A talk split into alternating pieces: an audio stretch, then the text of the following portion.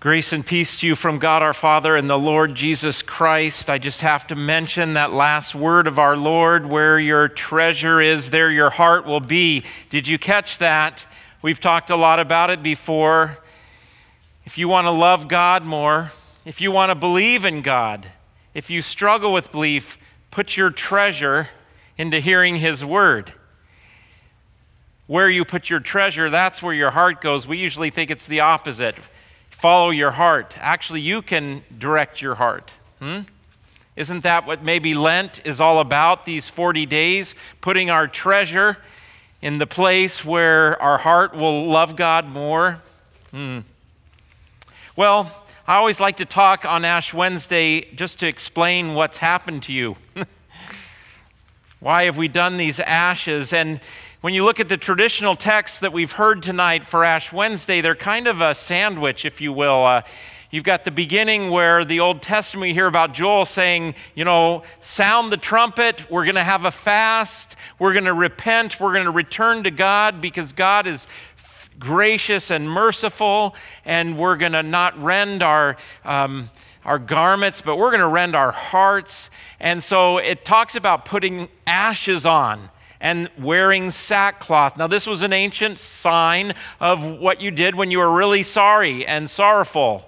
And so that's part of why you have the cross on your forehead today. This little bit of ashes, maybe we should have dumped ashes on everybody's, fo- you know, gone really, gone, really gone for it. But that's a part of why you have ashes on your forehead today. It's a sign, an outward sign of repentance. But then Jesus, on the other side of the sandwich, um, says, Now, when you do some of these things like fasting and praying and giving alms, do it in secret.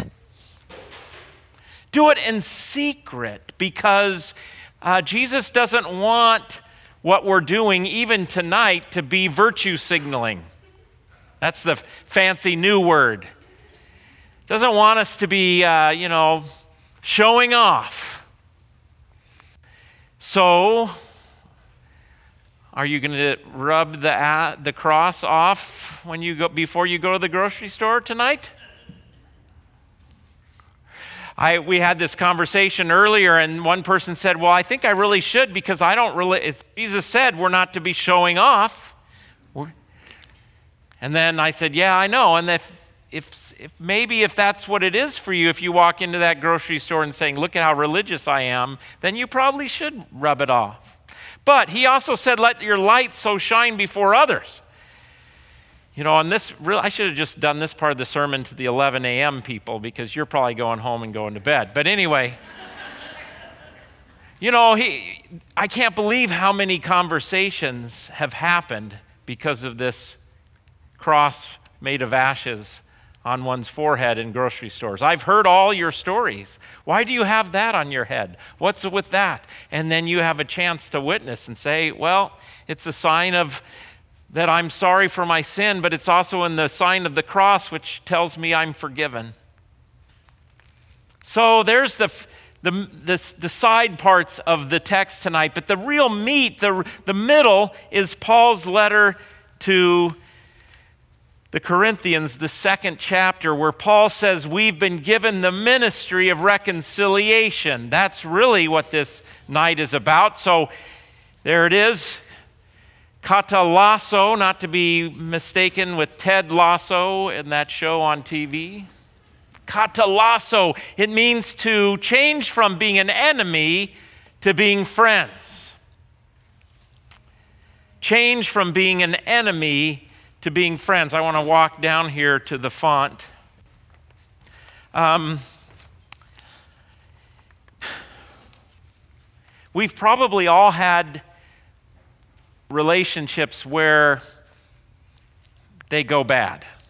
And they go bad because they stepped on our toes or we stepped on theirs or we didn't do something that we wish we would have or should have and you know, anything can happen. And, and so when that happens, there's a barrier between us and that friend, for instance. And even though you see that person, there's this stuff in between them and you. Jesus says, Forgive us our sins to pray as like this forgive us our sins as we forgive those who sin against us. And so, a part of that challenge, only by the power of the Holy Spirit, is for us to begin to erase that. Let that, God the Holy Spirit, erase that which divides us. But as human beings, we can never do this completely because we're sinners and we're fallible and we can't do it. So, even though I gave you that comparison, I'm going to now say, let's think about our situation with God because God isn't like us. And this is what I mean by that. If we go to the next one, um, you know, there's us and God, and now because of our sin, there's something in between us that's separating us, that's, that's actually making God look like an enemy. When you think that God is just a lawgiver and just um, ready to shoot you with a lightning bolt, or God you don't even understand God because why are there so many bad things happening in the world if God is so gracious and loving? And so, God, we can't even understand who God is in the midst of this situation because there's so much in between. And so, we even get hostile to God sometimes, or we just ignore God, or we reject God altogether. Um, sometimes we even blame God. Um, but certainly, it's really our missing the mark that's caused the problem. Now, to go back to the friendship issue, now, if somebody has hurt my feelings, who should re- resolve that issue? Well, the per- they should, right? I would expect they would come and say, I'm really sorry. And that's kind of, that's true. That is a good thing to have happen. That's not the way it works with God. Paul says God was in the world reconciling the world, the whole cosmos, and each and every one of you and all of us to God's self. So God does something to deal with what's separating us. And what does he do? He gives his son that all who believe in him would not perish but have eternal life. In other words, the cross now is um, that which wipes away and covers up all that stuff in between us and God, removes it. So that now, when God looks at us and we look at God, even though us as human beings, we can't help but to see that stuff that's in between. But now, God wipes it away, it's gone. It's not there when God looks at us anymore. That's what it means to be reconciled. I'm looking at a bunch of folks tonight with ashes on their forehead in the sign of a cross. I'm looking at a bunch of reconciled people. People for whom Christ has wiped out your sin wiped out everything in between. You know, even the doubt and the, the, the struggle to understand who God is. That's why God took on flesh in Jesus and went to the cross so that we would, in the midst of all life's contradictions and struggles, have something to cling to and have a promise to cling to. So now, when God looks at us, all that garbage is gone. You've gotten rid of it tonight. And all those in Psalm 51 and all that confessing of your sin, you've gotten rid of it. You are cleansed. That's where the last part of these ashes, it was a sign of cleansing. And so the cross has cleansed you from your sin. And so now here we go into the 40 days.